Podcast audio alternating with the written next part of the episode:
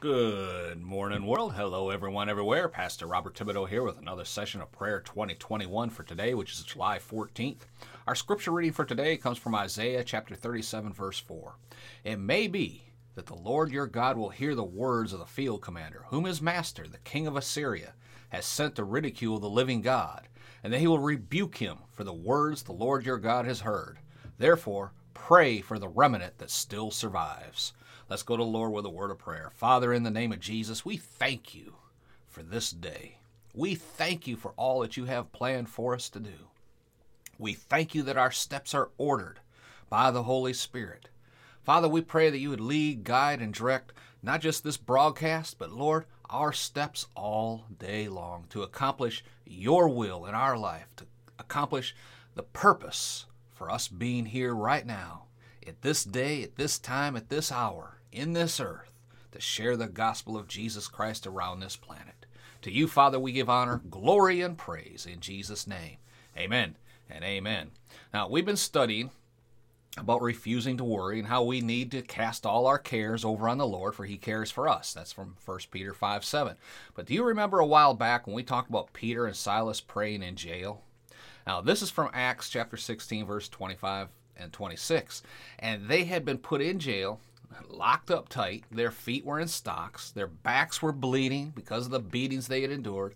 But the Bible says at about midnight, Paul and Silas prayed.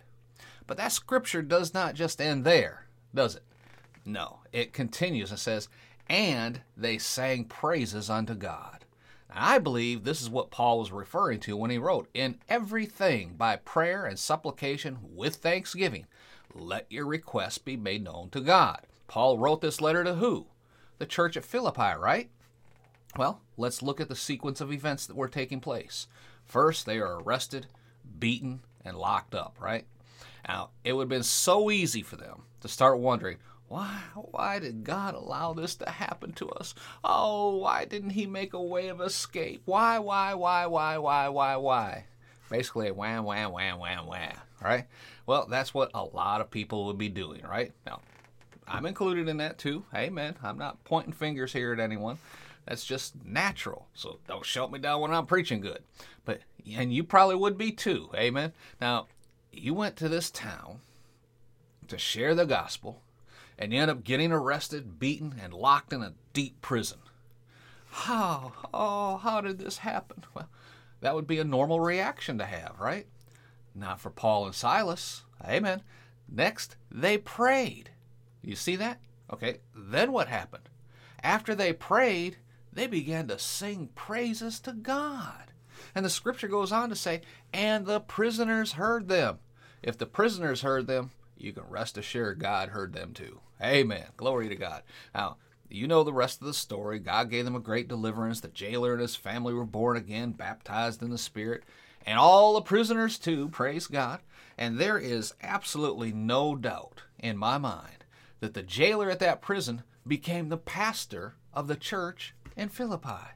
No, that is what the church at Philippi was a jailhouse church, a prison ministry. Praise God.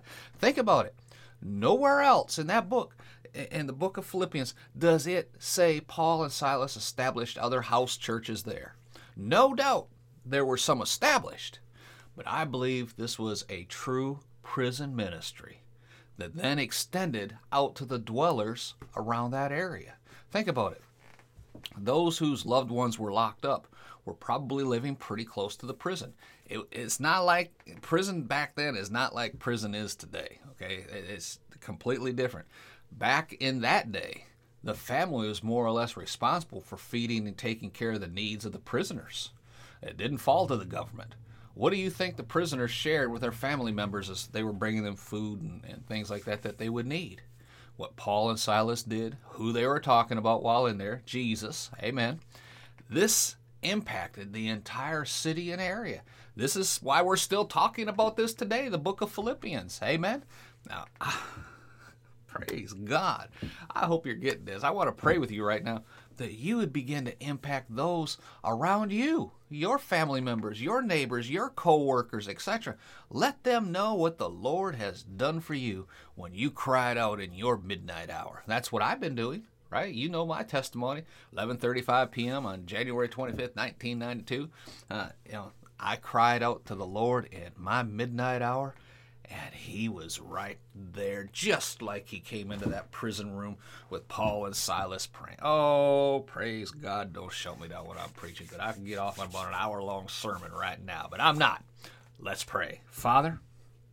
In the name of Jesus, we thank you. You hear our prayers in the midnight hour. Whatever midnight hour that any person is going through, wherever they are at, you are there. Father, we pray that we would come to the throne of grace and mercy, letting our request be made known to God through prayer and supplication and song. And Father, we thank you and praise you for answered prayer. Answered prayer in the name of Jesus. Father, thank you that then our testimonies can be used to help share the gospel with those around us friends, family, loved ones, co workers, next door neighbors, impacting businesses, impacting communities, impacting towns, impacting cities, impacting states, and impacting nations. Lord, we give you all honor, glory, and praise for making it all possible. And Father, we thank you for really making it all possible, that you loved us so much that you gave Jesus as the perfect sacrifice for our sin, that through him, not only do we receive the forgiveness of sins, not only do we receive the gift of everlasting life, but we've been made children of the Most High God, heirs of God, joint heirs with Jesus of all things. And we thank you for it. We praise you for it, Father, in Jesus' name. Amen and amen. Praise God. Shout amen, somebody, somewhere. Hallelujah. All right. Please leave a comment down below. Share this this episode out on social media. Jump over on iTunes, leave us a rating and review there. If you're thinking of starting a Christian podcast, go to podcastforchrist.com. Take a look around, download those free resources right there. All right. All right, we're all out of time for today. Again, this is Pastor Bob reminding for 1 Thessalonians 5.17, the Living Bible, to always keep on praying. Be blessed, folks. Talk again tomorrow.